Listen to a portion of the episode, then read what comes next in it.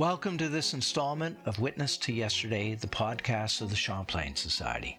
My name is Greg Marchildon, and today we are going to talk to Molly Rozum on her history of the grasslands of North America, an area known as the Northern Plains in the United States and as the prairies in Canada. Molly Rozum is currently the Ronald R. Nelson Chair of Great Plains and South Dakota History at the University of South Dakota.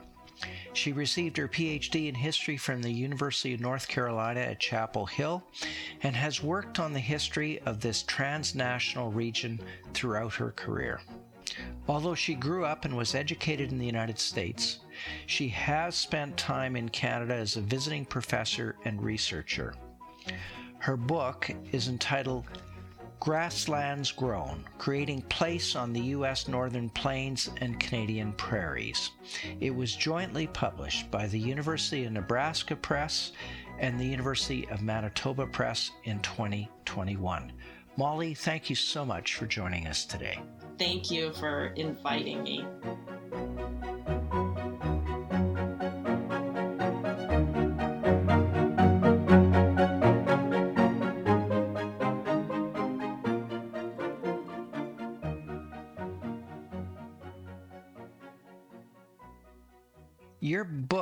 Has a, what I would think is, from my perspective at least, a unique structure and approach. I'd like you to describe it to us and tell us exactly why you decided to proceed in this way. The book, you know, as a construction developed over many years, and I've tried various things that to get to the final construction, but I would say that I'm a regional, cultural, and environmental historian and I sort of came to this project through the field of Western history as it was burgeoning in the 1990s. And I also wanted to question, you know, what is a region? How do we come up with regions? Do they change over time? And I think there's a tendency for all historians who consider themselves Great Plains historians to end up, you know, studying Canada or Mexico. We really take this, the ecology of our human spaces uh, seriously.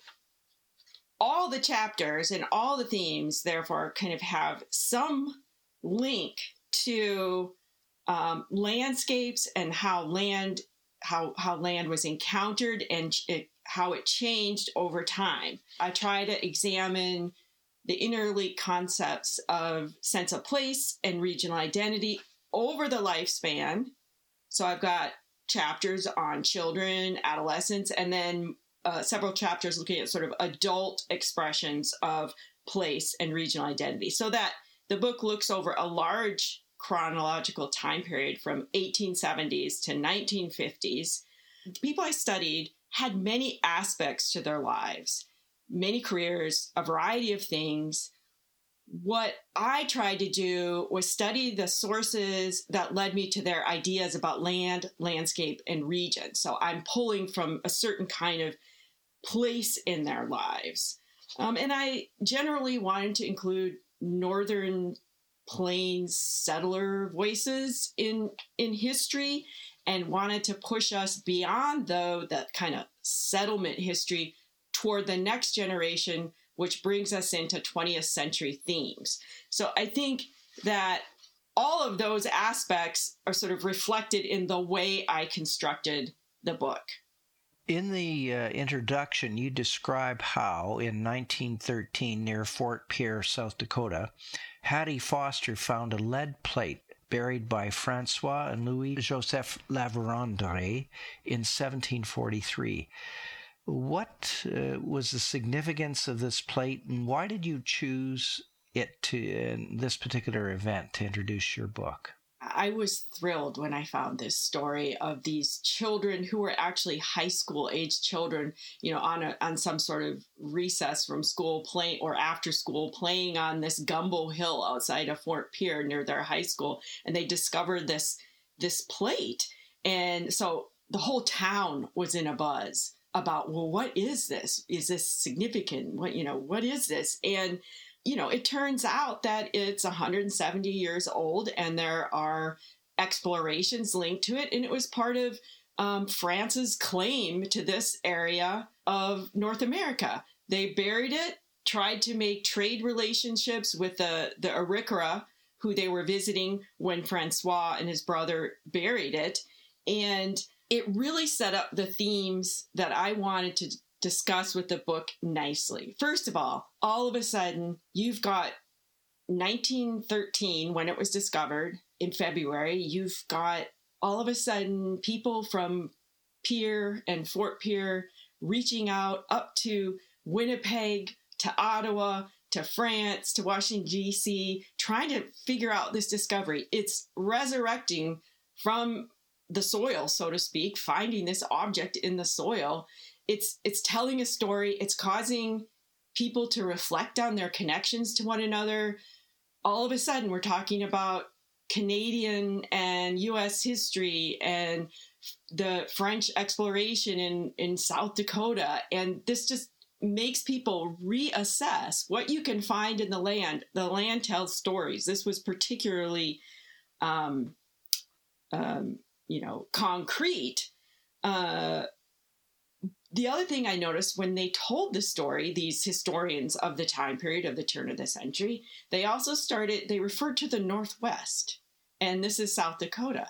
And this kind of regional name had dropped out uh, of the way South Dakotans speak about themselves. And so, I mean, it, Canadians on the prairies would have recognized Northwest as being much more a part of their heritage, um, uh, but not South Dakota. So, this gave me kind of a cultural cue to things we might share. Um, and then, I mean, I'm really glad you asked this story because it it brings up. I know about the Champlain Society because of this story, because um, Lawrence Burpee, who was a historian and associated with the Champlain Society at the time in 1913, he was also a member of the International Joint Commission, and he wrote to the state historian who's in Pierre, right next to where these children found it, and said, What's going on there? I am working up a new translation of the La Vérendrye uh, journals, both father and son, to maybe publish with the Champlain Society. And so it was, you know, it was a wonderful moment. And so you see all the discussion that discovering this plate uh, caused among people to try to retell their history, to make sense of where they were coming from the land, the whole idea that people are in touch with the land, all of these things, what they call the place, you know, how they relate to Canada, all of these interconnections that little find, that story allowed me to set up themes that I explore through the the whole book. Um, Winnipeg published a a little booklet about the lead plate that then Doan Robinson, our South Dakota state historian, had to correct them and say, "We like it and it's wonderful, but." next time you, you you do a new edition please put south dakota you put north dakota you know it was it was a really very interesting, you know, just from finding this lead plate, we're back to the time of the 1700s and the La Vérendrye family dealing with Arikara, indigenous peoples, trying to um, figure out whether there's the Sea of the West that they can find or whether this is going to be good fur trade area. Um, you know, and we're dealing with 20th century people. So it just brought up a lot of different aspects. Now, to what extent would you say that the Northern Grasslands is a single cultural region, and to what extent uh, does the existence of a national border at the 49th parallel create two Great Plains cultures? I think what I study or what this book does is show us shows us how that changes over time.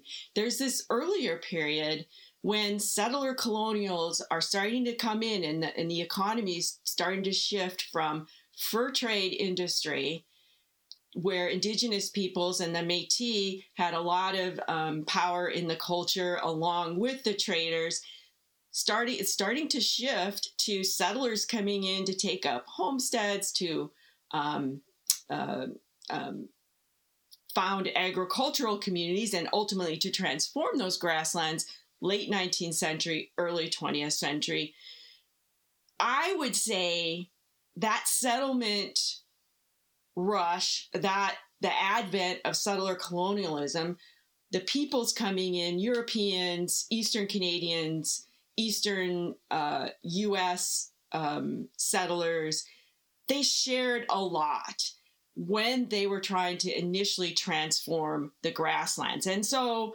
um, in that sense, it's sort of this this singular cultural region based on the ecology of the grasslands and how people at the time were interpreting their ability to turn it into agricultural land. And uh, there are parts of the early parts of the book where it talks about how in the western area of the northern grasslands, Montana and Alberta help fuel each other's settler society. And in the eastern part, uh, Manitoba, Minnesota, North Dakota uh, links between Winnipeg and the Red River Colony down to St. Paul, they really influence settlement. So they're developing their settler society cultures together. That's in the early years. And I really believe that a lot of these settler societies were so involved in trying to implant themselves in this landscape and kind of take it for their nation states and for themselves, gave them a lot to share. However, when we get to the 1920s, 1930s. There's some new nationalist movements in Canada. Um, the 30s is such a turning point for both the Canadian prairies and the Northern Plains that plains and prairies start to come to define these as different across the line. They become more incorporated into their nation states. People across Canada understand this emergence of the prairies as a solid, you know, as a region and in the northern or in the United States, all of a sudden, you know, the broad United States, because of the problems on the plains, you know, the are there is settler society actually going to remain on the plains? This was a big question in the United States.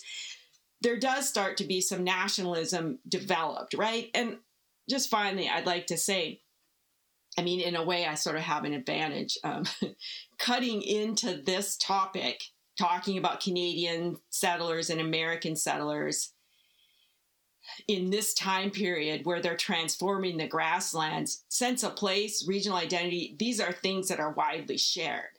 If I were to ask different questions, maybe about early policies or as farm agricultural economic policies developed over time, I think you're going to find more and more differences the more you get beyond the first or second generation of settler society, you're going to get some more Canadian cultural developments and, and more American developments on either side.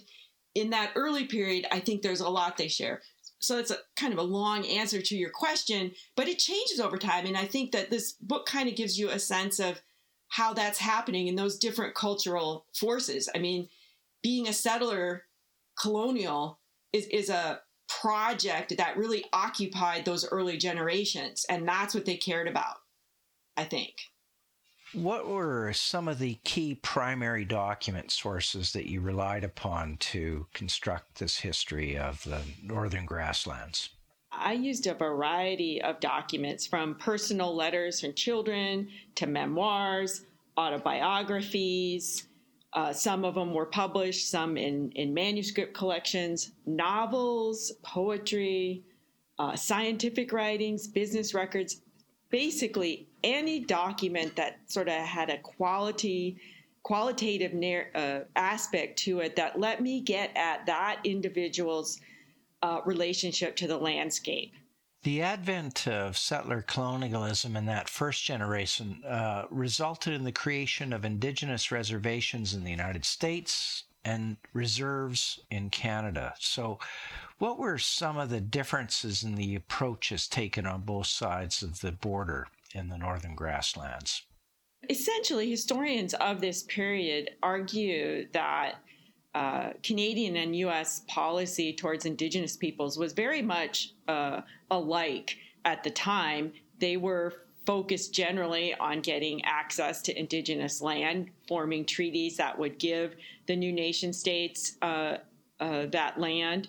And also uh, policies of assimilation, boarding schools, all of that. There were a couple of differences. And one is that with the treaty system in Canada, uh, Canadians tended to uh, negotiate for um, rights to the whole area, giving indigenous peoples permission to use the land as they always had until it was time for them to to uh, sort of settle into farming, and then they would uh, divvy up much smaller reserves based on particular leaders and their families. So there would be many, many, many small reserves. Whereas on south of the border, the U.S.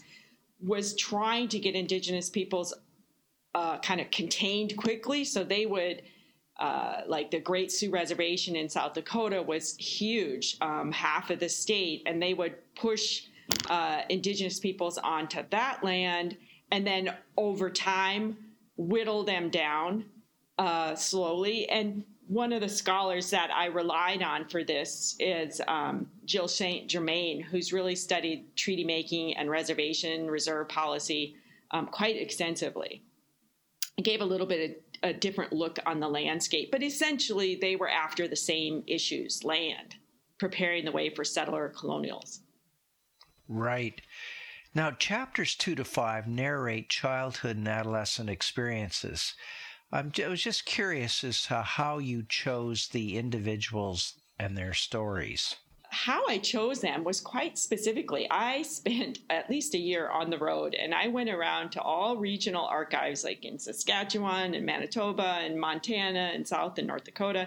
And I looked specifically for people born during the late 19th century or who came to the region as settler children and grew up there and lived their lives. I was trying to cut into that generation, not their parents. So that's how I chose them. And lots of times in archives, you would have to go into kind of the big family papers, but I would find, okay, there's a whole box devoted to the young son's letters, right, or the daughter's memoir. And so that's how we went around. You know, anybody who sort of met my basic age parameters uh, is who I chose. And in chapter five, you examine the continuum of settler indigenous relations. Can you give us an idea of the spectrum uh, from the negative to the positive interactions? Yeah, this was, you know, one of the you know aspects of settler colonialism is sort of you know taking indigenous land and making it your own and these growing up these children did that by developing relationships with certain kind of ecologies like uh, woods that grew along rivers berry bushes all sorts of grasslands plants and forbs and um, rocks even that were left by glacial um, the glacial past, and even farm land. So they grew attached to various you know local ecologies and my one of my questions though was how conscious were they what were their interactions of this generation with indigenous peoples and somebody who I talk about a lot is George Will, and he grew up in Bismarck, North Dakota, and he became very, very interested in indigenous relations through his love of seed raising and hybridizing and testing. And he discovered indigenous um, corn seed grown by the Mandan Hidatsa in Arikara near Bismarck. And he made a lifetime studying this seed. And then he began to think this might be. This might solve the problems of plains agriculture if we could get white settlers to grow indigenous corn and so he was an advocate for it. But the main time, at the meantime, he made a lot of friends among the indigenous uh, peoples of the time, worked with them. Over time, uh, he came to see that some of the settler colonial policies were really um, hurting indigenous peoples, particularly religious prohibitions. And his his um, attitudes changed quite some time. You could charge George Will with some appropriation of indigenous culture and using it for his own purposes, but I argue he also came to understand them and the racism around him, and that many farmers wouldn't even consider using indigenous seed because they were so rac- racist. But it took him a lifetime to do this. On the other spectrum were people like Lillian Miller, who grew up in Montana, or Effie Laurie Storer, who grew up in Sa- Saskatchewan, who who seemed to have relationships with Indigenous people and they never seem to change their minds over, you know, in their racist presumptions about primitivism and savagery. They never seem to change their minds over a whole lifetime. You know, 80 years old, Effie Laurie Storer is still writing about primitive, you know, savage Crees in near Battleford. Um, Lillian Miller is still thinking, remembering back that she was the epitome of a white woman role model, you know, for the Métis and the Montana Blackfeet. Many settlers don't even mention, you know, in their memoirs. They com- are completely silent, and and that's troubling too. But there's quite a range, and I thought a lot about um, how this all plays out, and I think frankly, those that were settlers who were really struggling to figure out how the plains work as an environment, how grasslands work in its environment, they seemed to realize that indigenous peoples held deep knowledge about the place. And they grew to respect them and to find a way to communicate. And once you had a way to communicate, those were my best examples um, when they were working together on some pro- project. It didn't happen all the time or very often, but as you noted, I had people along the spectrum. And um, like I said, one of the things that's interesting about this generation is that even those that cared or tried to correct their own ideas seemed to take them a lifetime of struggle, which I think is instructive for us. But so uh, you also describe the historical evolution of grasslands literature and art. How would you best typify this evolution?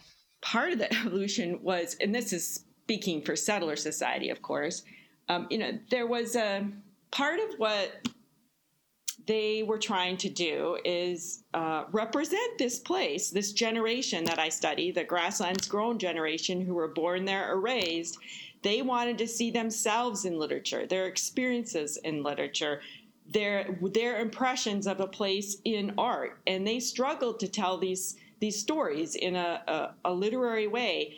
And so some of the memoirs that I use, some of the novels I use, are products created by this effort to get into literature and art what it's like to grow up in the spaces of the plains, what it's like to struggle on a failing homestead, to have conflicts with your parents kind of in a literary way. Uh, they study all of these things. And, and I argue that for them, creation of novels and art and literature is really about they're trying to claim the place on a cultural level. This is part of what I would call settler colonialism down the generations while their parents claimed homesteads and land and railroad land and, and homesteads from the government, this group of people wrote novels. They tried to claim the place in a cultural way. And I argue that's a form of settler colonialism. If you have literature that is known across the nation, if you have art that becomes known, then your region gets accepted within the national makeup. And I think that's what this generation was trying to do. They struggled with it. And it was hard to get people in literary and art circles to accept what was coming out of these prairies and plains. But that was part of their project. They said this was a native, their own indigeneity in uh, saying, we are from this place. This is the way we claim this place culturally. I grew up in Saskatchewan, and one of the writers that I grew up with was Wallace Stegner. And uh, you present his life and thoughts in chapter six. As you point out, Stegner said that there is no such thing as the West, there are only Wests, many regions. Um, can you just describe uh, his particular part of the grasslands, which he referred to as the dry country. Uh, he said that constituted a region.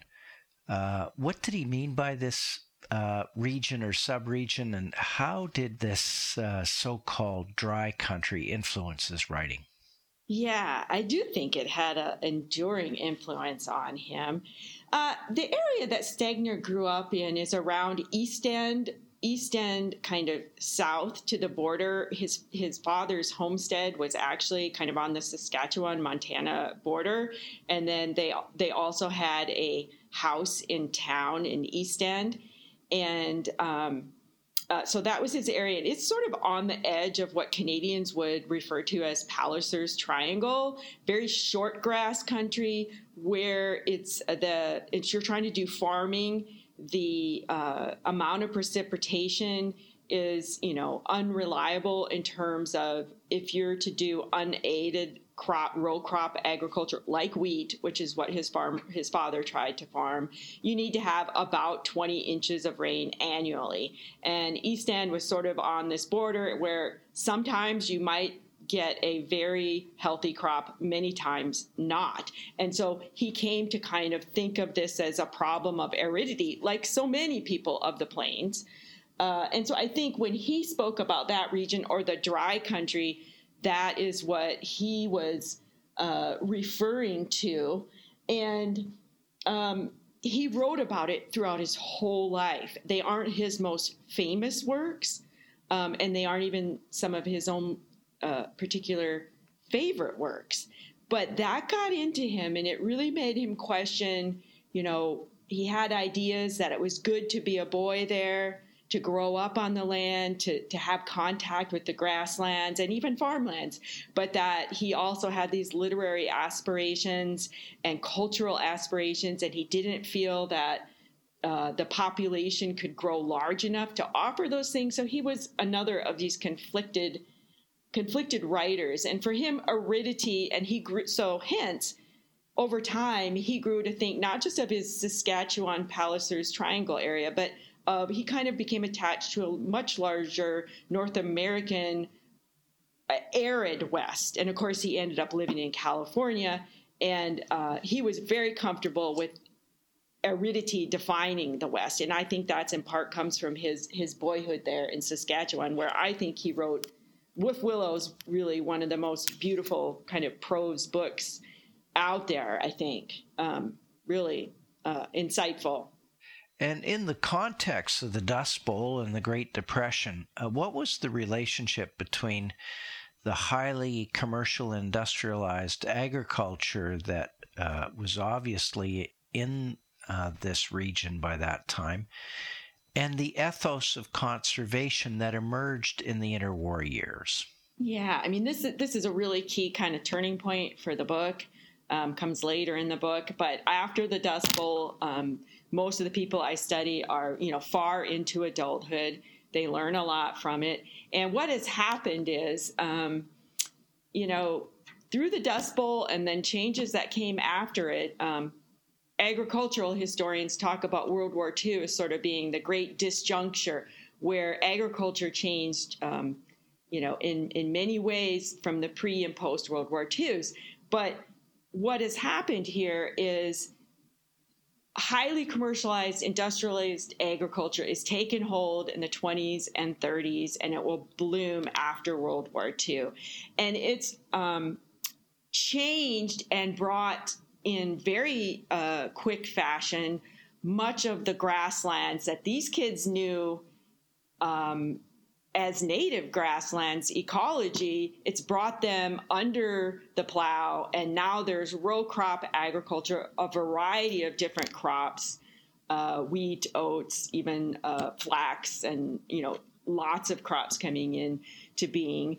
Um, and it, and all of a sudden, these these this generation kind of took it for granted that they had to have access to the grasslands that they loved on and played with, uh, you know, as children, and they realized it's all going under. And so you get a variety of people seeking to preserve or conserve areas of the grasslands, put them into parks, or offer ideas about preserving little elements of it one woman from Alberta, uh, Brown, which I write a lot about, she wrote a book called Old Man's Garden where she researches all the prairie plants and sort of there's a lot of um, bitterness in there about the plow taking out the prairie, prairie rose, for example.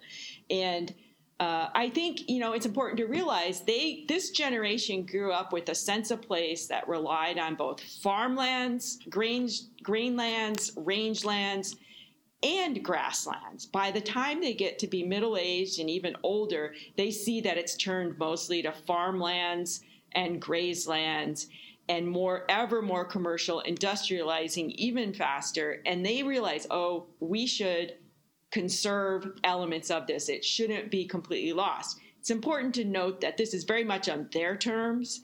They want a little bit so they have a reminder to be saved or preserved for hunting or recreational use uh, but they they very much feel attached to it and so I think that's what that ethos emerges uh, from that experience. And one of the things that I think is interesting about important about this generation is they are the ones to grow up with both native grasslands and commercial farmlands and grazelands, agricultural lands, and it's because of them, it's because of their writings that we understand so much about what it was like to actually experience the native ecological grasslands. And um, so that's an important function for them, although as settler colonials, they helped to transform those grasslands. Um, even when it wasn't plowed under with you know much grazing but they didn't want to see it all gone. And i think they became nostalgic. And i think they they said wait you know but but i think it was gradual. They like turned around and they said where was where is the grasslands? It's gone. Right. So can we end our conversation with your own history? I'd like to know what your relationship with this region and its history really is and why did you feel you needed to write this history I grew up in uh, Mitchell, South Dakota, uh, and my um, family, my ancestors were all settler colonials coming to the northern grasslands to Nebraska and South Dakota. They were Czech, Irish, and German and either took out homesteads or worked for the railroad. And so I grew up very much in, in that milieu. My grandmother, in fact, um, I'm sort of the youngest of, of one of these big families, right? And my grandmother actually homesteaded in northwestern South Dakota. Um, and she was the daughter of a homesteader. So I have that kind of personal uh, connection. Um, and I really wanted to see the northern grasslands um, be present in the historiography of the American West uh, in a way that I had not seen it before. And that was part of my goal. And I really thought it was important to um, talk about this place because in the field of Western history, we've spent a lot of time of talking about Stegner's question about kind of where is the West, and it sort of uh, gets placed at the moment of aridity. And of course, my book argues it's more complicated than that. What was considered the West changes over time. And this was a way for me to make that uh, contribution. Um, but I think it has, you know, it has, like most of us, it has the professional and personal sort of origins. Molly, I want to thank you so much for joining us today with uh, this discussion about your transnational history. Thank you. I'm delighted to be here.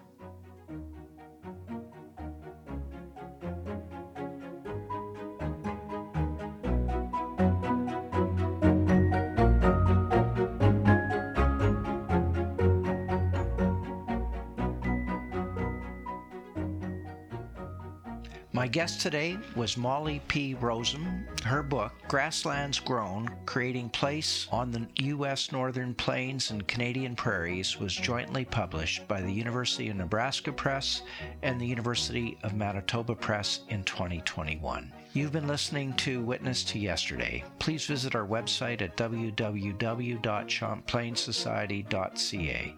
The best way you can support this podcast is by becoming a subscribing member of the Champlain Society. If you like what you've heard, let your friends know by forwarding this podcast through the social media of your choice. This podcast is made possible by the members of the Champlain Society who work hard to bring to life original documents in Canadian history. We want to thank the L.R. Wilson Institute of History at McMaster University, as well as a consortium of Canadian scholarly book publishers, including the University of Toronto Press, UBC Press, McGill Queen's University Press, the University of Regina Press, and the University of Ottawa Press. My name is Greg Marchildon. This interview was recorded on February 1st, 2022. It was produced by Jessica Schmidt.